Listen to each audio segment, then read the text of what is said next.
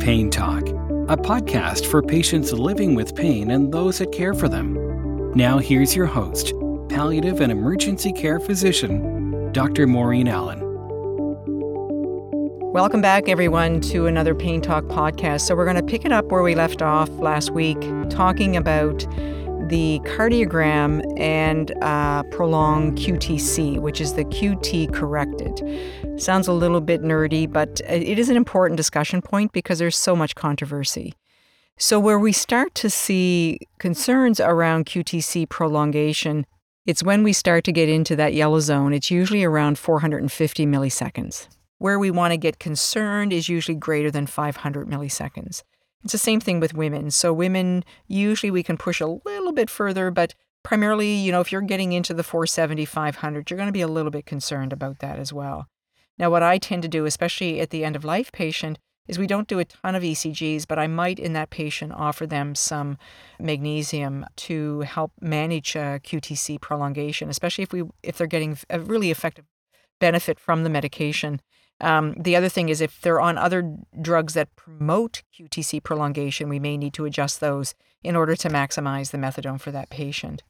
There are certain conditions, so when we talk about that, so what other conditions can be causing the risk for that prolongation of the Q T C, and things like low potassium.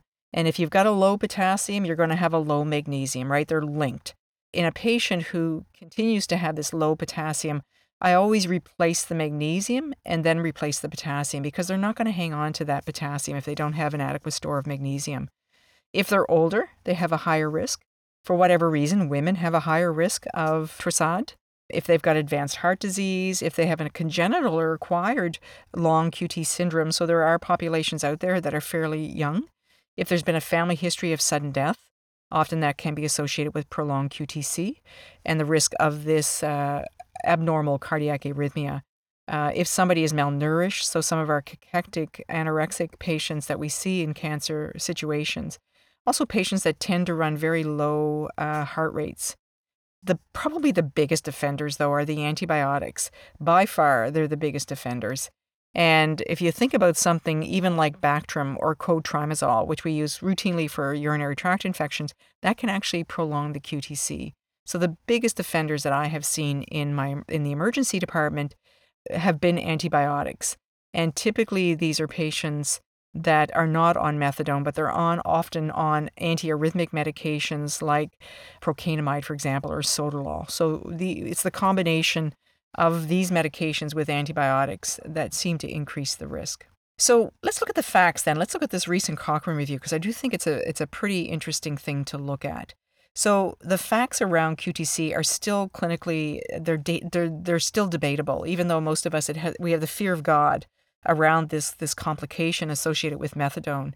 The important thing is that, like we said, it's very rare to see a high Q T C generally uh, of more than five hundred, not to say that we haven't seen it. Um, and the risk of cardiac death is actually very rare in lots of our palliative care patients. We do use a fair amount of methadone in very low dosing in our end-of-life patients uh, because of convenience, but also because we live in a very remote uh, rural community. So getting nursing into homes, especially families that want to keep their loved one at home, it can be very, very uh, effective to use methadone just by spraying it on their cheek to get very effective uh, pain control in a long delivery system. So, um, so yeah, it takes that burden of care off families. So these complications, I mean, are extremely rare. I, I've not seen them actually in our palliative care population. I mean, I remember when I first started to, you know, do education around methadone and provide uh, methadone to some of our end-of-life clients as a as a way to manage their very complex pain. Uh, I was terrified to think about using this medication, but you know, when you have these numbers of years of experience, you start to realize, you know what, if you're using it properly and effectively and you're being careful about how you're adding in things, this drug is fairly safe if it's used in the right way. So this Cochrane review was a two thousand thirteen, and what they did is they looked at the efficacy and acceptability of Q T screening to prevent cardiac-related morbidity and mortality. And they looked at a very unique population. It was the methadone maintenance patients. So we know that these are big doses of methadone, so not the kinds of doses that we tend to see in the palliative care population. And what they did is they did an extensive search of Medline and based on those typical databases that we look at to get information. And they looked uh, at any kind of ongoing trials that looked at this particular problem. So what they were able to find was about eight hundred seventy-two pertinent records. And in their findings, they found no evidence has been found to support the use of the E C G for preventing cardiac arrhythmias in methadone-treated opiate dependence. So this was actually a statement that they made in this uh, Cochrane review, and I'll put a link onto our uh, podcast as well. What they also stated was that Q T C prolongation is not a safety concern per se, but a sharply imperfect surrogate marker for the risk of torsade de pointe. A Q T C longer than five hundred milliseconds, considered the threshold of increased danger, is found in about two percent to sixteen percent of M M T patients, but the prolongation isn't necessarily due to methadone. Other things like liver disease, low potassium levels, and therapies with a variety of drugs also prolong the Q T C. So kind of an interesting statement. Uh, this is in the Cochrane Review. Uh, we'll put uh, a link to the online library of Cochrane if you want to have a look at that. Does it mean that I don't uh, screen patients? No. It just means that I kind of take a deep sigh of, of, of relief, and I try and manage the risk with the patient. It never, in our palliative care population, it does not prevent me from using methadone to manage very complex pain. The other barrier or the challenge with methadone is the stigma. And this is where we all need to get educated and end the stigma associated with this drug. So there is a lot of fear associated with methadone. There's many myths and misinterpretations that can often perpetuate the stigma. So the common one you'll see is methadone can rot your teeth. And that's very common, but the reality is it's not the methadone per se. Sometimes it's it's the tang that they're adding in, but it's also the fact that methadone can cause dry mouth. Any drug that can dry your mouth can accelerate plaque disease, and that increases your risk of dental caries. So it's really important if we're using methadone in patients that we make sure that they have good uh, oral control, uh, sort of oral hygiene, sorry. And it's really rare to see the dental problem in our palliative care population because they often get very good uh, oral hygiene, whereas in our patients with substance use disorder, often they're not taking care of themselves as well. So this is where you start to see some problems around the dental piece, uh, especially p- patients that are clenching and things like that. So the other thing that, another myth is that methadone gets into your bones and weakens them. That's a myth. Many people believe that you're, especially if you're using it for substance use disorder, that you're substituting one addiction for another. And in fact, that can always be, uh, can people develop an addiction to methadone? They can. It's very rare.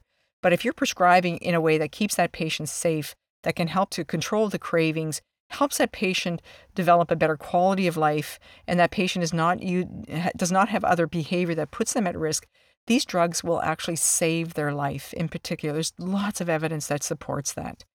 Another myth would be methadone damages your body, methadone harms your liver, so there's no evidence that it does that. And uh, methadone can make you gain a lot of weight. This can happen if patients are not as active as they normally will. And I find the higher doses in the um, substance use disorder patients or the opiate use disorder patient, if they're too sedated, then they're not moving as much. You won't really see this in the palliative care population. And the other myth is that methadone can cause people to use cocaine. And that is also a myth. There's no evidence to support that. All right, so let's move to the advantages. So there's lots of advantages uh, to methadone in my view, uh, especially as a palliative care physician, but also a physician that provides care to patients living with substance use disorders. Some of the advantages is that there's a low incidence of allergic reactions, right? Because it's synthetic. So if somebody's got an allergy to morphine or hydromorphone, then often they can tolerate uh, methadone. There is no active metabolites that we, we mentioned. Uh, we can use this in patients with renal failure. In fact, it's one of the most common ones that I use as a long-acting opioid in the renal dialysis patient. Uh, hydromorphone can also be good in that population as well. The other thing that is so cool about this medication is that it can be used in different surfaces. So you can take it in a tablet form, but you can also put it under your tongue. You can spray it on your cheek. Uh, you can actually give it rectally as well, and that sometimes uh, happens. If the patient has an ostomy, you can actually put it in that way. And generally, the liquid is a very low cost. So if cost is a huge problem around some of these very potent uh, opiate analgesics, uh, then methadone may be an alternative uh, because of the cost. Methadone is also the only opioid that I know of that has no active metabolites. So in theory, it shouldn't cause this opiate-induced toxicity. Uh, even fentanyl has one, but it's it's really not as neurotoxic, and that's norfentanyl. Uh, morphine has two, as we mentioned. Meperidine is, uh, or Demerol is a very, very neurotoxic opiate. And hydromorphone has two as well. So this whole thing around opiate-induced toxicity is kind of interesting, but the theory, as we mentioned, so it, it, the etiology or the cause is very controversial, but it is really a paradoxical response to a pain medication in the sense that I'm using a, an opioid to, to manage pain, but here the opioid is actually causing pain. So this is a really paradoxical response to the, the opioid. And it, as we mentioned earlier, it was really felt to be related to this N M D receptor. So what the conventional opioid is doing is it's actually stimulating that receptor, whereas methadone is the only opioid that can actually block it. So that's what makes it unique. So what does it look like when somebody gets opiate-induced toxicity? We talked a little bit about that in the in that case, um, but it really depends, and sometimes it can be really hard to pick up. So these patients that are in intensive care that have come out of really complex surgeries are often intubated, so they're not communicating as well. And when the nurses are doing their care, they often find that the patient recoils or their body seems to recoil. And that's often seen as worsening pain rather than actually a, a side effect of the opioid, which is opiate-induced pain. So when I have a patient and the nurse says that, look, they won't even let me wash them, it's very, and they just want to give more pain medication, then we start to realize that this is opiate-induced toxicity. So the type of pain that they have is different from what they started with, but their pain needs and the opiate needs often escalate. So that's one of the things that you start to see. There may be that confusion and that twitchiness that we talked about. So some of the disadvantages uh, we've kind of mentioned through the podcast, and one of the biggest ones is that it is a very high-risk uh, opiate analgesic around respiratory depression. And if you look at the data uh, around all opioid, all givers, is that the death rate from overdoses caused by a single prescription painkiller, methadone, is the uh, the one that you want to be most concerned about. So it does have a higher than normal uh, risk of overdose as as a single entity if the patient is not tolerant or if somebody has diverted this medication and they're using it and they're not on any other opiate. So it's really important that patients lock up these medications. They keep it away from their kids. Now, one of the biggest combinations for mortality, actually in our area, is actually the combination of Valium and hydromorphone. So you've got a benzodiazepine with an opioid. If you're adding a benzodiazepine into methadone, then that, that is a really high-risk situation. It doesn't matter how tolerant that patient is. It's really important to not do that. So, it, and the, as we mentioned, the potency of methadone is much greater in smaller doses. And for someone that is very tolerant, and they're using it um, in a way that it's not being prescribed or under the supervision of a physician, so they're using it non-medically, a lot of uh, individuals feel that two milligrams, five milligrams, that's not much, when in fact it can be actually a killer. Talked about adding sedation in there, why that is such a problem. Another advantage, but it was a disadvantage in the past, was the fact that we needed a special license to prescribe. Even though provincially the prescription monitoring and, uh, will actually uh, control how uh, physicians, not control, but sort of guide physicians around dispensing of opiate analgesics, methadone is a federally regulated drug. So as a physician in Nova Scotia, I can actually write a script for a patient in New Brunswick. Now, if the New Brunswick uh, prescription monitoring has some rules around that, then that may be a blockade. But generally, because this drug is federally regulated, Uh, it can actually be written anywhere in Canada. Now, I know that Nova Scotia has some some guides in place that uh, if somebody is prescribing from outside the province, they need to go through our prescription monitoring. So I'm sure that is the same way with some other prescription monitoring programs. Yeah, so the other thing that's always challenging and a disadvantage of, of methadone is that there is no standardized protocol on how we do the rotations or titrations. And it really just begs to the uniqueness of each patient. What I always find works really well is to go slow and to really, you can often find the history of the patient. So if a patient had is very, very sensitive to opiate analgesics and they're needing to be rotated to methadone for a number of reasons, then I would go at a very, very low dose and very, very slow. So if they have a lot of sensitivity to the opiate analgesics, you want to go slow with that patient.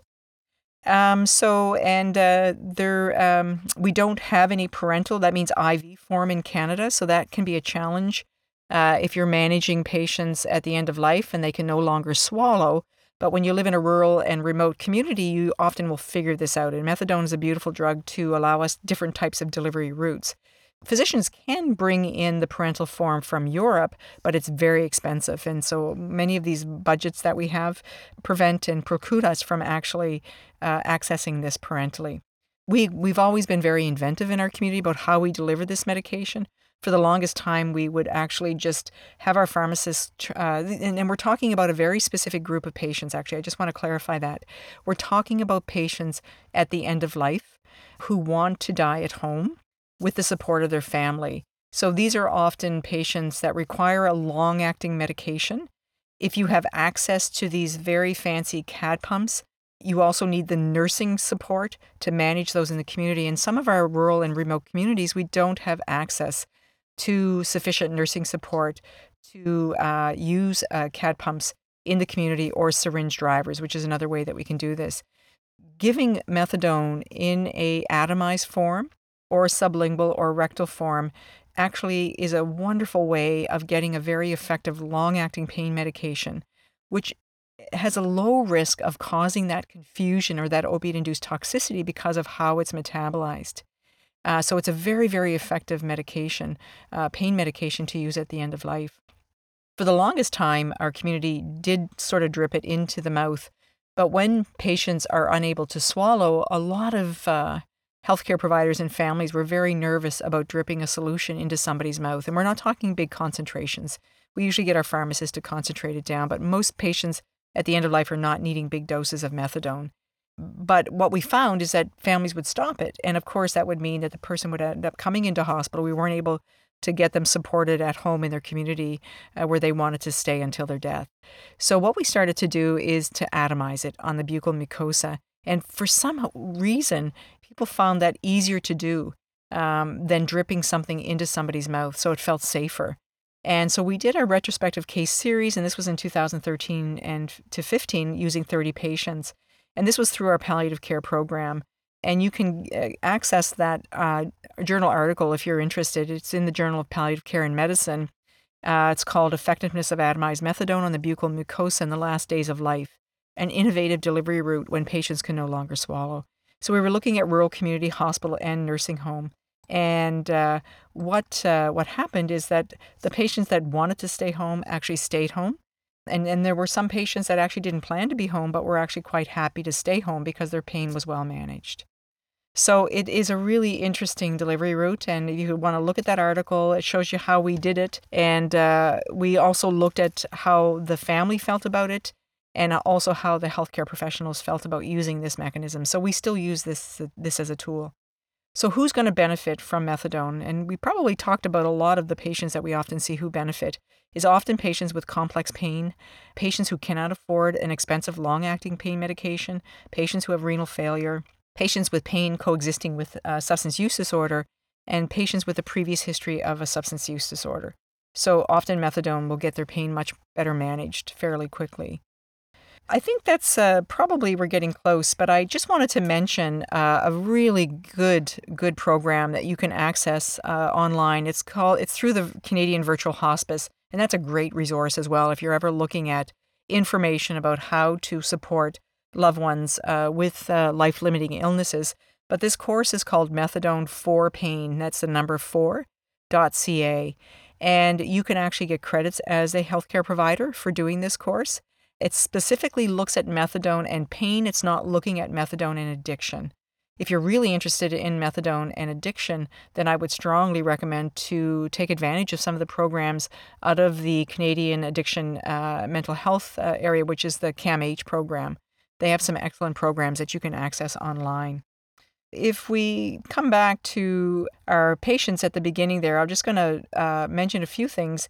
So all of those patients are patients that had did well with the conversions, and we were able to kind of get their pain better managed. Uh, I'm not going to take you through a methadone rotation. That is really a complex thing. But a few little pearls that I want to share with you around methadone that you might want to know. So a few pearls is that the solution of methadone is very, very bitter.